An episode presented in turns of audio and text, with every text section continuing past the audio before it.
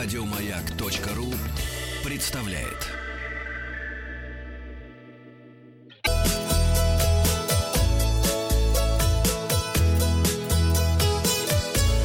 «Роза ветров». У нас в гостях эколог и гидробиолог, путешественник, руководитель проекта Russian Travel Geek Артём Акшинцев. Артём, доброе утро. Доброе. Доброе утро. Поговорим сегодня о научно-популярном туризме и помощи заповедникам. Но вообще турдеятельность в заповедниках особо каким-то образом регулируется, да, есть специфика, так сказать. В чем она заключается, Артём? Да, тут такая штука, что особо охраняемые природные территории, ООПТ в сокращении. Рыбалки. Ну, в общем, они из трех типов. Там заповедники, природные парки и заказники. Заказники.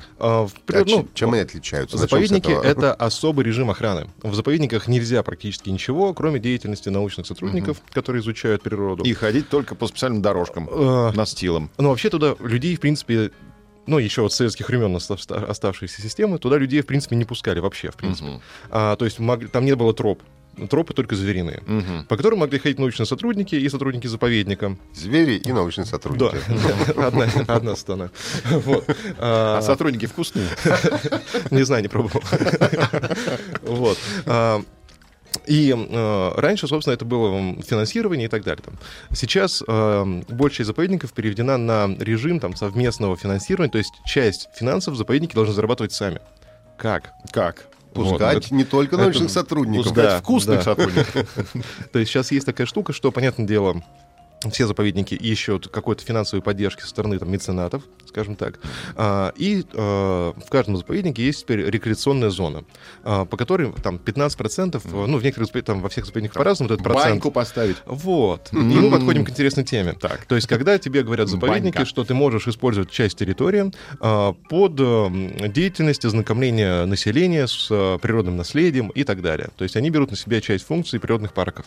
Природные парки, они созданы для того, чтобы ознакомливать, оберегать природу умеренно и ознакомливать людей с природным наследием.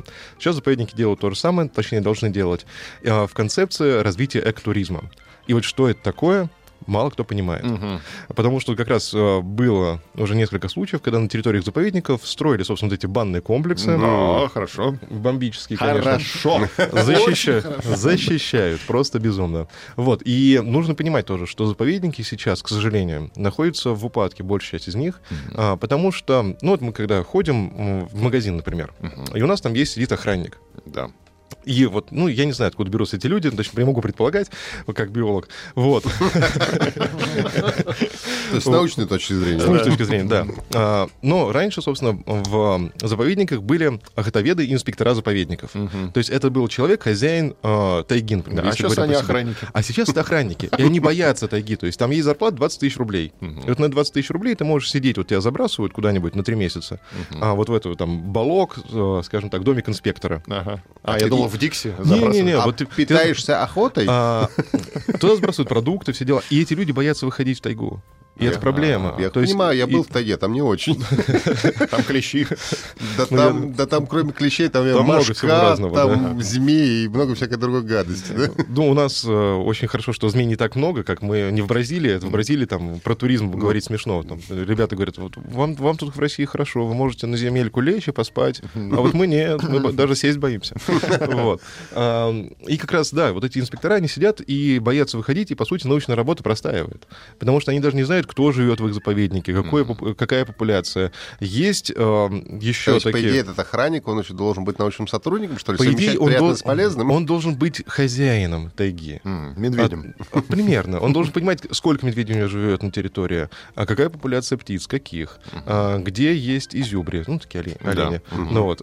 Где, в общем, кто живет, какие тропы обжиты, где меточные деревья. Это тоже отдельная штука. Это как стена в Фейсбуке. То есть, вот меточные деревья, когда ты идешь по тайге. Это место свидания, мне кажется. Это место передачи информации, заявления о себе.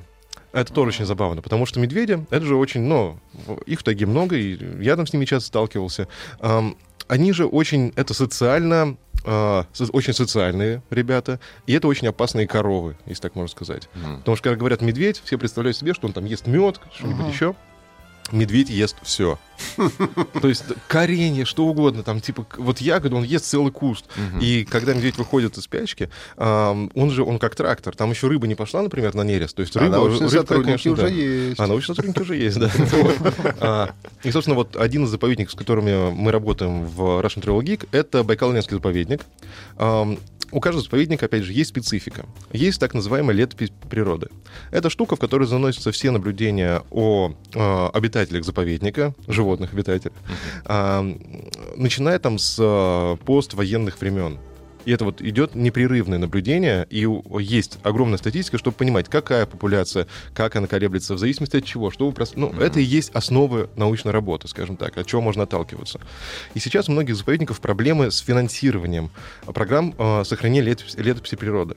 Потому что зачастую, это очень смешно, что деньги на подобные исследования выделяют не, как сказать... Они получают не от нашего государства, условно, а от немецких фондов, например. Потому что немцы, они ратуют за сохранение наших заповедников.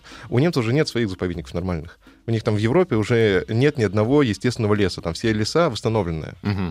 У нас же есть эти дикие леса, которые, как сказать, продукт вот это 3,8 миллиарда лет эволюции. Куда они пришли там, в наши леса, например. И вот там есть устойчивая экосистема. А если у тебя есть где-то экосистема нарушена, ты должен смотреть на ту, которая уже устоялась, и по ее образу и подобию воссоздать свою. То есть это такая эталонная территория. Так они нам пеньков с фотоаппаратами наставят. Ну, кстати, они довольно так интересно ставят как раз фотоловушки. Это очень тоже модная штука и полезная. Ну, кстати, следите же как-то за сейчас, наверное, зверями проще стало, чем было раньше. Сейчас как-то их чипуют, там, GPS, относительно, да. Но, к сожалению, вот сейчас... Ну, сейчас я говорю про летопись природы, да, потом скажу про чипование, как раз вот про все это. И, собственно, летопись природы нужно вести. Вот мы, например, окупаем заповеднику катера, чтобы они ходили вдоль берега Байкала и считали медведей. Потому что на Байкале, вот Байкал-Ленский заповедник, где он примыкает... А у них какая зарплата, простите? Ну, те, кто считает, да. У тех, кто считает, 25. Или это зависит, сколько она считает. Я просто думал, что хорошая работа. Едешь на корабле и считаешь медведей. Нам не торопиться. Там очень много работы, на самом деле. То есть вот как раз мы набираем людей, которые отправляют с нами и работают заповедники, по сути, как часть научной группы. Они проходят обучение от хатоведов. И такая специальность — тереологи называется. Вот, то есть, ну, это из фэнтези, что ли? Нет. Специалист по млекопитающим, условно, скажем так. Вот. То есть это ребята, которые изучают... фауну, скажем так, заповедника, знают ее, и они обучают наших там туристов, которые отправляются с нами, методом наблюдения за природой и чтения леса. То есть они, чтобы ты ехал, когда там, не знаю, там идешь вдоль берега Байкала, на катере, например, ты понимал, что, вот там шевельнулся медведь, и тебе нужно различить, что это за медведь, сколько медвежат, потому что зачастую на берег Байкала в июне выходят медведи, чтобы кормиться. Они выходят через хребет, который там отделяет Лену, верховье Лены от Байкала, и там всего несколько перевалов. И через эти перевалы мигрируют все медведи почти, что есть в округе, потому что на Байкале вылупляется ручейник. Ну, вылупляется, да, сказал так. В общем, появляется ручейник. Это такие насекомые, которые отлично кушают медведь. И вот они все приходят на берег Байкала лакомиться. И это очень классный момент, который нельзя пропустить в году, чтобы посчитать поголовье медведей. И в то же самое время нужно смотреть, что это за медведи, какого качества у них мех. Но это просто... Всему этому вы и учите экотуриста научно-популярного. Нужно понимать, что есть сигалетки, например, медвежата, есть пестуны. Это тоже очень забавно. У медведей это прям вообще бомбически. У них есть... Это учителя такие, да? Пестуны? Пестуны, да. Через Е. Через Е. Они пестуют. Они пестуют сигалеток. Вот, то есть сигалетки — это маленькие медвежат, пестуны — это второй, третий год жизни медвежонка. Потом на четвертый год обычно медведица уже медвежонка выгоняет, и он начинает свою самостоятельную жизнь. И вот тут начинается самая жара, потому что ему нужно искать себе территорию, заявлять о себе. И становится пестуном. И ему нужна дама. Нет, он уже был пестуном, собственно, когда был с медведицей. И он как старший брат. Вот пестун — это старший брат. Ага, понятно. Вот. А потом, когда старший брат уходит из семьи, начинает там свою какую-то тему. Ну, как он называется? Он уже становится просто медведем. Да, это постпестун. Вот. И там начинаются вот эти разгоны с меточными деревьями, к которым они подходят. Там есть закуски, укусы, почёс, там разные типы меток медведей, которые они оставляют. Угу. Там самое главное — это выпрямиться повыше так, и вот как можно максимально высоко почесаться или закусить ветку, чтобы угу. всем показать, какой ты высокий. Подумали, что он такой да. огромный. Да-да-да, угу. и ты реально идешь, и ты видишь, там, вот, у меня рост не маленький, угу. но там, быть, там 2,5 метра, там закусанная ветка, думаешь, какая-то огромная хрень. А он просто туда вот. Забрался. Он просто выпрямился, как так залез немножко еще. Вот. Такое бывает разное. Но ведь тем самым самкам медведей же это нравится. Медведицам-то они пришли, крупные, посмотрели. Крупные мужик-то покрупнее, это поинтереснее будет. Ну, тут тоже, на самом деле, самкам медведя нравится... медведя, только в период спаривания. Потому что так они воюют, они вообще на ножах. Потому что медведь все видит... как у людей. Ну, в принципе, так. В смысле, самки с самками? Нет, самки с самцами. Потому что там вот они, ну, как сказать, очень эмоционально негативно по отношению друг к другу, потому что медведи периодически едят медвежат. Вот, и поэтому нужно держаться от них подальше. И тут как раз вот как медведи чаще оставляют метки для других медведей, чтобы они не заходили на их территорию. Потому что, ну, это животные довольно опасные, это не люди. То есть мы с вами довольно хилые ребята, и поэтому у нас нет стопора, вот когда там бьются бойцы, не знаю, там на ринге, у них не срабатывает биологический стопор, как срабатывает у медведей, например. То есть вот драка медведей такая до смерти и так далее, это крайне редкое явление. Потому что они очень легко могут друг друга калечить. Если бы у них не было биологических стопоров, то они просто друг друга перебили бы. Ну, вот, и поэтому у них в основном все выяснение отношений, это вот когда они встречаются друг на друга, там рычат, орут, встают, там типа, кажется, массивнее, что-то еще, и расходятся. То есть тот, кто проиграл, такой, ну вот, я меньше, и уходит. Вот я тише. Я ниже закусил. Вот. Такое дело.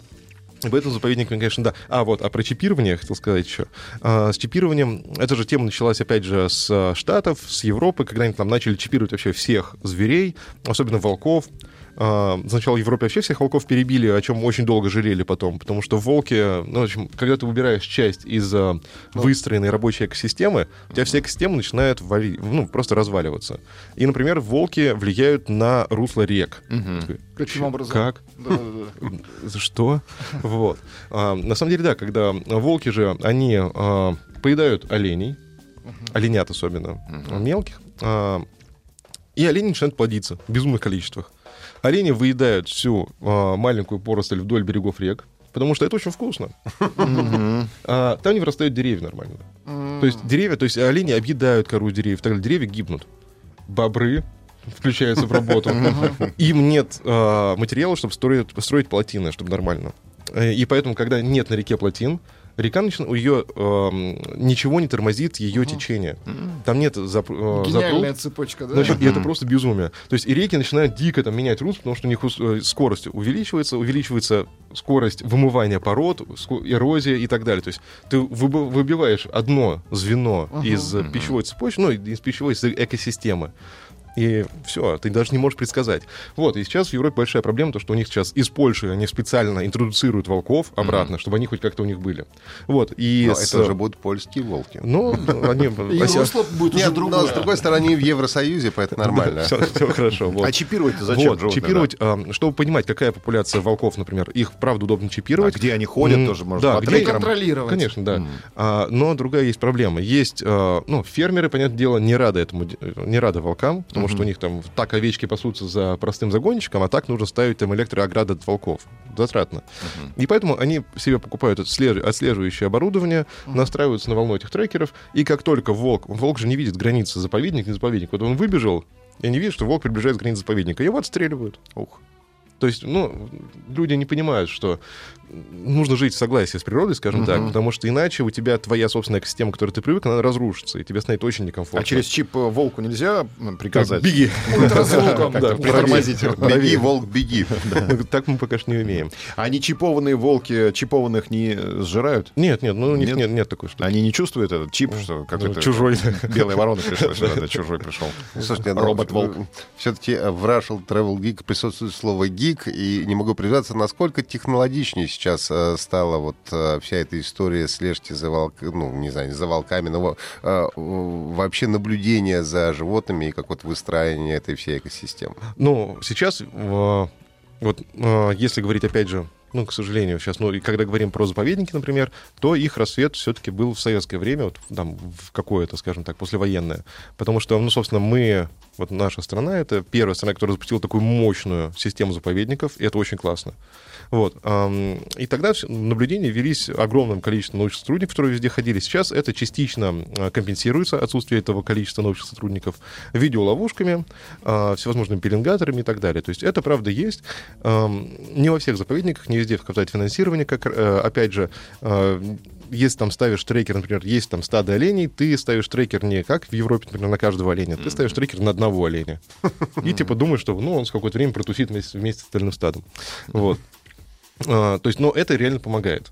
То есть вот те же самые фотоловушки, как «Земля леопарда», вы там на Ютубе можете забить, как у них там ходят леопарды, и это прекрасно. То есть там ты можешь реально увидеть жизнь дикой большой кошки, на которую никак не оказывается влияние антропогенное, то есть там нет человека, который ее будет смущать или там еще что-то, и можно просто посмотреть, как она там гуляет, какие там котята, вот, это, конечно, прикольно. Но в этом плане, да. А вот так у нас гик, скорее, в названии, это про научно-популярную составляющую. То есть у нас вот все экспедиции, которыми мы занимаемся, это там и Камчатка, Кадар, это вот сейчас самый модный, точнее модный, новый. Это где? ООПТ. Это Забайкальский край, и это там кто-то из слушателей, наверное, может это место знать, Чарские пески. Это такая, это просто реально Сибирь, такая жесткая Сибирь, тайга, там вот эти пики горные, в общем, все очень классно, и пески. Новости спорта, да. И потом продолжим. Артём Акшинцев у нас в гостях, эколог и гидробиолог, путешественник, руководитель проекта Russian Travel Geek.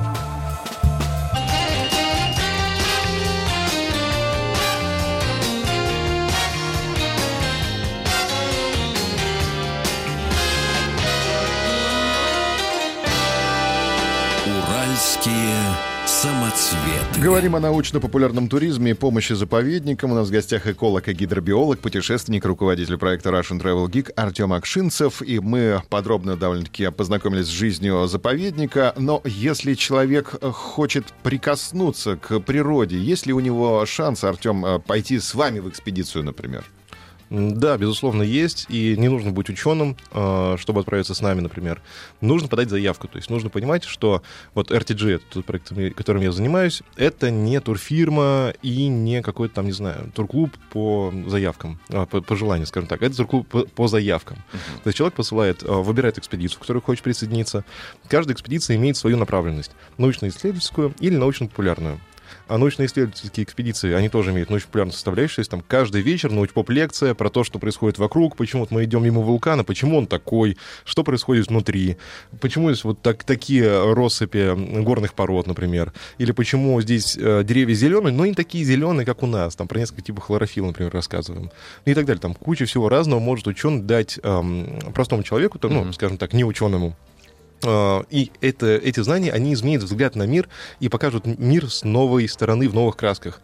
Гораздо интереснее все вокруг становится, когда ты понимаешь, почему это так происходит. То есть уровень комфорта минимальный, главное — это научные знания. Да, да, да, всегда. То есть, ну, понятное дело, мы идем там с палатками, большая часть экспедиции. Есть экспедиции, как вот в заповедниках, например, где мы ходим на катерах, и маленькие радиальные выходы, там они более легкие по физической нагрузке, есть более тяжелые по физической нагрузке. Например, вот на Камчатке там большая часть маршрутов, она прямо тяжелая. То есть ты выходишь и 10 дней под рюкзаком идешь, с палатками постоянно, то есть там нет никакого жилья, нет связи, только ты, класс, твои товарищи, твое племя. Да. И ВКонтакте не посидишь, да? Нет, нет, да, это, вот, это можно в Исландии. Да, что это за туризм-то такой? Такое, максимально, когда ты погружаешься в знания, в общение со своими друзьями по команде, то есть там все очень сильно сдруживаются, понятное дело, в экспедиции, потому что городской житель, он очень сильно отвык от того, как можно жить вообще в дикой природе, он забывает, что это такое.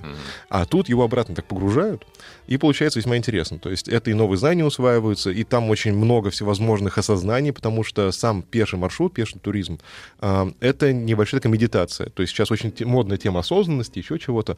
Я этим не очень увлекаюсь. Вот, но я понимаю, что когда ты идешь целый день, у тебя там есть ритм, там 50 минут идешь, 10 минут отдыхаешь. 50 минут идешь, ты смотришь по сторонам, понятное дело, но это такая внутренняя медитация. Когда тебе не отвлекает никакой информационный шум, ты знаешь, что тебе не могут позвонить, у тебя отпускают все вот эти стрессы. Время подумать. Ты просто ничего не можешь сделать. То есть вот весь мир остальной живет без тебя. И ты максимально погружен в себя, там, в осмысление себя, своих поступков, чего-то еще. И поэтому много людей, выходя из этих экспедиций, когда мы отправились первый раз... Уходят с работы, разводятся, наоборот, женятся, еще что. Есть это такое... Ну, потому что мы в современном мире очень часто погружены в информационный шум, который нам мешает просто разобраться и прорефлексировать. Вот. И, собственно, человек может отправиться с нами в научно-исследовательскую экспедицию, например, где там цель отобрать такие-то пробы вот с такого-то места, до которого нужно идти 5 дней, там, через перевалы, броды, дождь и солнце, и что-то еще. И либо там просто научно-популярную экспедицию, где ему просто будут читать научно-популярные лекции, там нет какой-то научной составляющей, потому что ученые, которые у нас все экспедиции возглавляют популяризаторы науки и ученые. То есть каждая экспедиция. И ученым, например, нужно исследовать ледник и вот сидеть на этом леднике 2 месяца. Денег на финансирование этого дела, ну, сейчас с пылевыми грантами у Академии наук вообще все очень плохо, то есть денег на финансирование этого дела нет. А изучать нужно, делать науку нужно.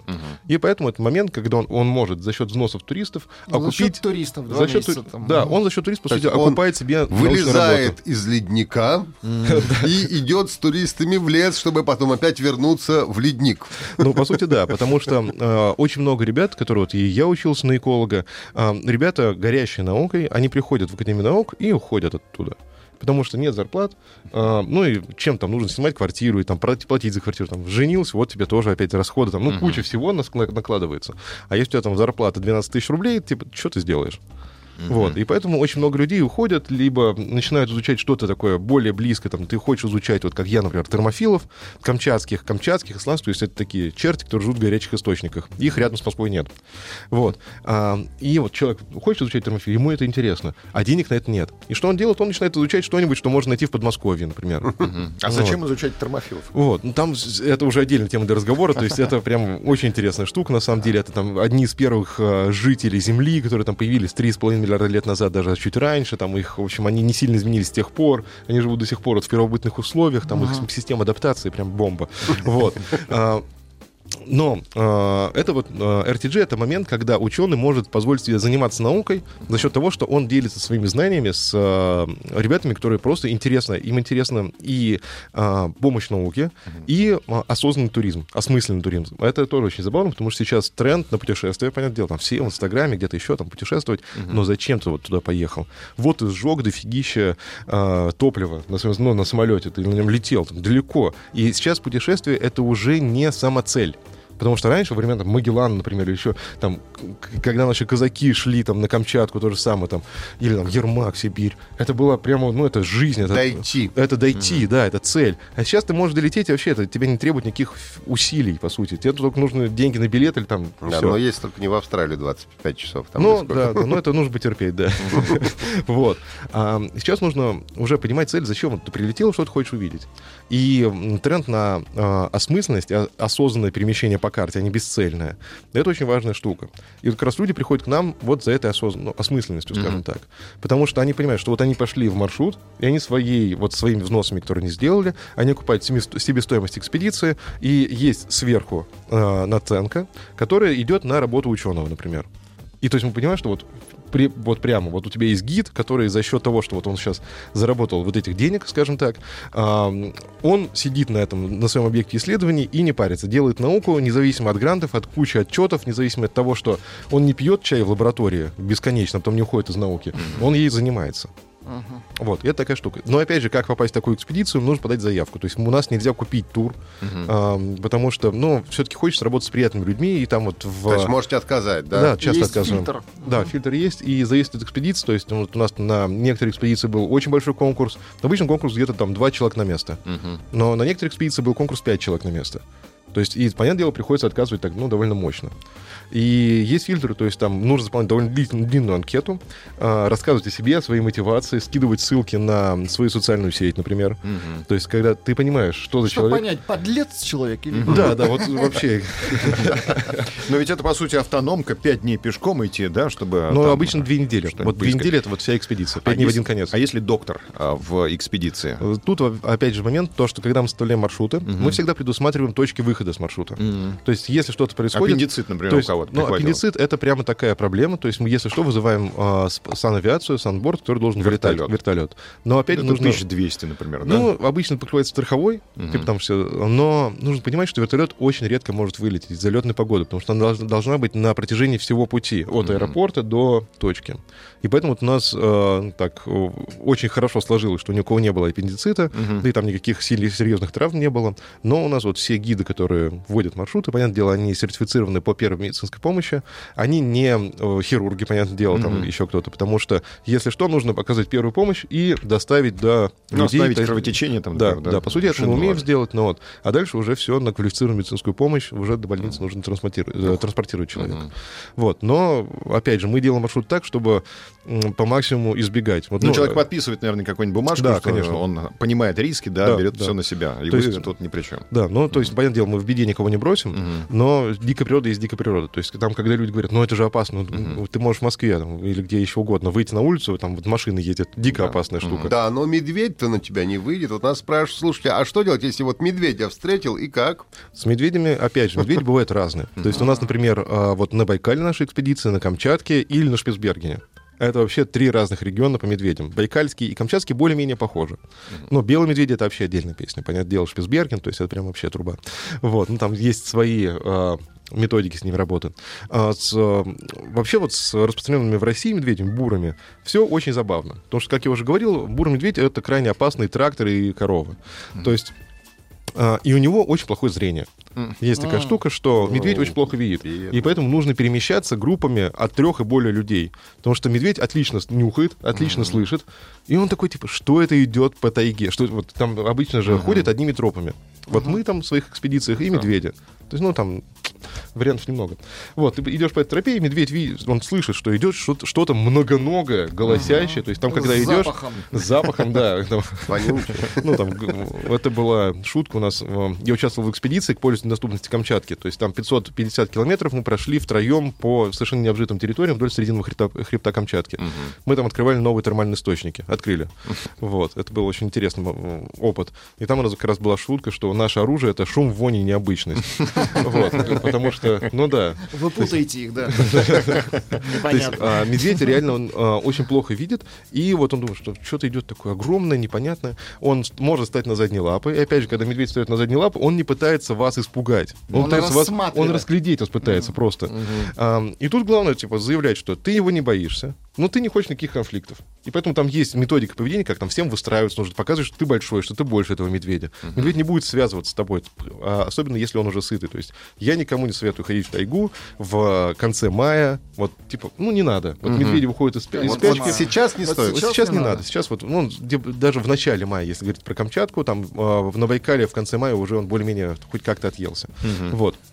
Потому что медведь выходит из спячки, понятное дело, ему нужно время, чтобы наесться, и он уже не будет с вами связываться. То есть там есть такие штуки, как фальшвейра, например. Это вообще морская штука для подачи сигнального огня. Это такая, типа, факел в пластиковой оболочке, ты там его открываешь, дергаешь за чеку, и у тебя такой хлопок и яркое пламя. Медведи этого боятся. То есть это такая, ну, реальная помощь. Не советую никому, кто не профессиональный охотник, стрелять в медведя, потому что это очень такая левая тема. Раненый зверь. Раненый зверь, да, это прям проблема. Вот, поэтому всегда ходить группами больше 3, шуметь, не скрываться, не подкрадываться к медведю, не говорить, ой, какой милый, пойдем его пофоткаем поближе. Вот, понятное дело. А можно я с ним селфи сделаю? Можно, но один раз. Изнутри. Ну, такое, да. То есть медведи — это опасные, конечно, существа, но нужно понимать технику безопасности, как с ними обращаться, там, как стоять в лагере, что никогда нельзя там вываливать еду, которую ты не съел, просто на травушку. Все нужно замывать, либо там сжигать, закапывать не получается, потому что медведь все разрывает. В общем, хранить в герметичных контейнерах. То есть, ну, все это уже отработано многолетней практикой. А в туалет вы с ружьем ходите? Нет. Опять же, с ружьем мы стараемся не ходить. То есть, вот в Шпицберген там ружье нужно, потому что белые медведи не боятся фальшфейров, они не боятся выстрелов, потому что что они привыкли к звукам торосов ломающихся. Они не боятся этих хлопков. Только пули, да? К сожалению, да. То есть, ну, там есть, опять же, система, то, что там все устраиваются, там, типа, казаться больше белого медведя, но с ним есть такая своя специфика, он все-таки больше хищник. А бурый медведь, он такой всеядный. То есть он может догнать и съесть оленя. Я видел однажды такое, как медведь догоняет оленя и, типа, ну, заваливает его. То есть от него не убежишь. Но, в общем, тебе нужно ходить с фальшфеером и всегда с товарищем. Вот как раз девочки привыкли такой еще со школьной поры, да? Если что, товарища подсмотрит. Ну да. А лучше ходить с девочкой. Девочка вкуснее. Ну прекрати. Вот, ладно. Научно-популярный туризм и помощь заповедникам темы передачи. У нас в гостях Артём Акшинцев, эколог и гидробиолог, путешественник, руководитель проекта Russian Travel Geek. И мы продолжим через пару минут.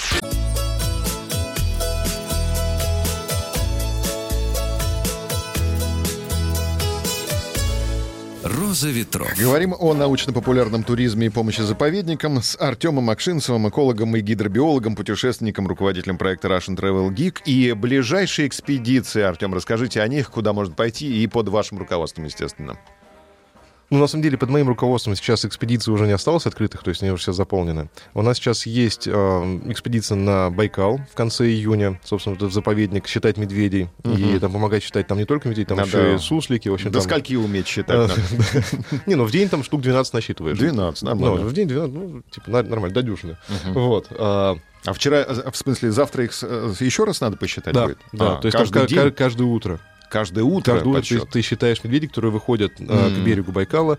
И ты потом их учишься уже различать. То есть, ну, там вот все такое. Даешь имена. И ходишь, там еще есть момент, то, что нужно пройти вот по этим медвежьим тропам через перевалы и посмотреть метки на деревьях. То есть, опять же, медведи там очень смешные тоже. Они метки на тропе тоже. Они психуют, когда меняется лес. Это тоже забавно. То есть, медведь идет, вот там у него сначала какие-то еловый лес, а потом он смешанный. Он такой, что происходит? И начинает ломать деревья просто, потому что ему не нравится. Это тоже очень занятно. Ну да, это, в общем, там очень классный главный гид экспедиции Светлана Бабина. Она прямо, я не знаю, книжки про следопытов, когда вы читали в детстве, там, не знаю, вот это тот человек, который умеет. Мора Купера, да. Да, который просто может читать тайгу и рассказывать, ага, вот здесь он прошел он, а вот здесь это. Вот такое-то у них такие-то взаимоотношения. Очень классно. Вот. Что еще есть? Есть еще на Эльбрус. Это уже в августе будет экспедиция, в Приэльбрусе, точнее. А там какие цели, задачи? Там ледники. Там, собственно, у нас есть Катя Корнилова, глициолог, который изучает ледники. И там вот будет много радиалог к ледникам, на глициологическую станцию, единственную в России, высокогорную. Это очень классная тоже штука. И там будут все рассказывать про ледники, про то, как это влияет на климат, почему это важно изучать, как это важно моделировать. И вот там куча всего разного. Какие-то пробы надо будет снимать? Там в экспедиции еще есть... Ну, пробы, да, но там в экспедиции еще есть очень интересный парень наш, энтомолог, который изучает насекомых. Причем он специализируется по высокогорным видам. И он кучу всего может интересного рассказать про насекомых. То есть он с нами ездил на Камчатку, когда первый раз он шел гидом. Ну, я с ним пошел посмотреть, как вообще он, как рассказывать, что может.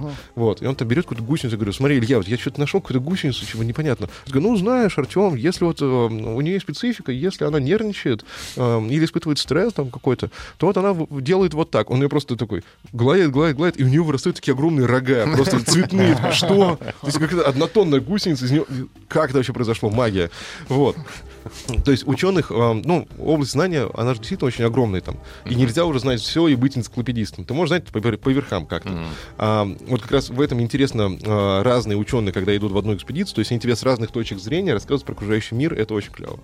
Вот. Можно отправиться в Африку вообще, это уже будет в ноябре. Это к... такой на родину человечества, в колыбель человечества, в Танзанию. Там тебя не будет лизать жираф. Там другое будет. Там должен быть этот самый дьявол. Ну вот, там есть единственный в мире содовый вулкан. Туда отправляются у нас уже вулканологи, то есть у нас есть вулканологические экспедиции на Камчатке. То есть, да, на Камчатку тоже можно пойти, на места новейших извержений. И вот в Африку. В Африке единственный в мире содовый вулкан, который ты на него нужно залезать, брать пробы, жить в племени масаев, там ездить в Горан-гора, это тоже всемирно известный нацпарк, скажем так. Вот. То есть тоже очень интересная штука.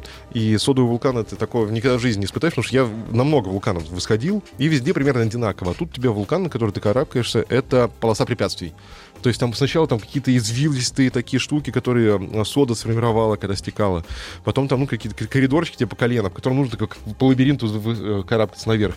И там потом огромные слои пыли какой-то. А потом у тебя начинается угол 40 градусов, он такой нормальный угол уже. Вот. И ты по нему ползешь, у тебя под руками корка из соды, ты там должен все это карабкаться как-то, в общем, ну, прям такое инопланетная штука. Вот мы несколько часов назад спрашивали, там дорого ли вам обходится ваше хобби. И вот хобби туристов, которые любят ходить с вами с палатками, насколько им дорого это обойдется? В зависимости от региона, конечно. Если идти в Приэльбрусь, то это 30 тысяч рублей. Если на Камчатку, то это 65. Если плюс еще сверху транспорт, еда. Нет, еда уже включена. То есть транспорт включен, главное билеты. Вот эти билеты не включены. Потому что люди летят из разных точек мира в нашей экспедиции. Обычно, ну, у нас там есть шутка про то, что Russian Travel Geek — это специально IT-туристический клуб, потому что у нас реально много ребят из IT-сферы.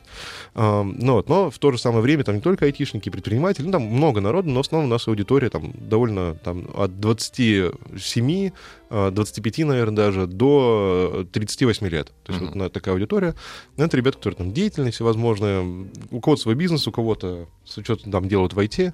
Актеры с нами ходили, что-то еще. То есть, ну, такие забавные ребята. А сколько человек идет в одну экспедицию? Максимум 16. Ну, там есть экспедиция, когда 17, когда у нас там 3 гида, например, и фотограф. То есть мы стараемся каждую экспедицию делать 13 туристических мест, 2 гида и фотограф один. То есть получается 16 человек. С какими трудностями сталкивается человек во время экспедиции? Первонаперво вообще поверить в себя. То есть потому что мы всем говорим, что к экспедиции нужно готовиться. Мы скидываем детальный план, как им тренироваться. В том числе в тренажерном зале, как готовиться. Физически тренироваться. Но физическая готовность — это половина успеха. Другая половина — это настрой. Потому что я видел, как люди, которые физически могли, они просто сдавались в себе. И вот шли, и они уже страдали. Они не получали удовольствия от окружающего мира, потому что не страдали и были в себе. Вот. Поэтому, конечно, нужен настрой. А так дальше вот трудности. Ну, у кого как, кого что смущает. Кого-то смущает спать в палатке, а кого-то смущает то, что там ему нужно идти брод, который его начинает подсносить там, как ледяной. И вот после этого нужно выйти, и у тебя нет времени, чтобы вот сесть, обсушиться, еще что-то, что мы привыкли. Вот тебя замыло рекой, тебе нужно... комфорта. Да, тебе нужно сразу одеть все на себя и идти, потому что когда ты идешь, ты не замерзаешь, ты греешься, там много разных специфики. То есть вот с этим сталкиваются люди. Борьба за лидерство бывает такое у вас? Нет, да? Нет. Ну, у нас есть гиды, которые просто специалисты в этом регионе. Вы про поножовщину спрашиваете? Ну, кстати, да, у нас были ребята, у нас много, на самом деле, экспатов, которые приезжают, и они говорят, что мы неправильно называем себя гидами, потому что, скорее, тимлиды. Но только вот тимлид как-то сейчас странное слово, я до сих пор не очень понимаю. Вот. Но, в принципе, вот наши гиды — это, скорее, тимлиды. То есть они там всегда в компании рассказывают и, в общем, такие становятся племенем на 2 недели. Это племя. Да, это племя. Есть возможность покинуть экспедицию, если ты разочаровался? В лидере. Есть, если встретишься с медведем. Быстро покинуть. На самом деле, правда, в некоторых экспедициях есть точки схода с маршрута. То есть, например, у нас на Камчатке, там, например, есть точка, откуда ты можешь, вот ты походил, понял, что, ну, не сдюживаешь. И там мы всем людям обещаем, что, ребята, вот если вы прямо совсем помираете, мы снимаем с маршрута, один гид вас доводит до точки выхода, и потом гоняет группу уже. Но дальше уже от точки выброски вам нужно добираться за свой счет. То есть там как-то это не то, что у нас... Здорово, да. Спасибо большое, очень интересно. Артём Акшинцев, эколог и гидробиолог, путешественник, руководитель проекта Russian Travel Geek был сегодня в этом часе. Спасибо большое. Спасибо. Всего доброго. Прощаемся до завтра. Пока. Еще больше подкастов на радиомаяк.ру.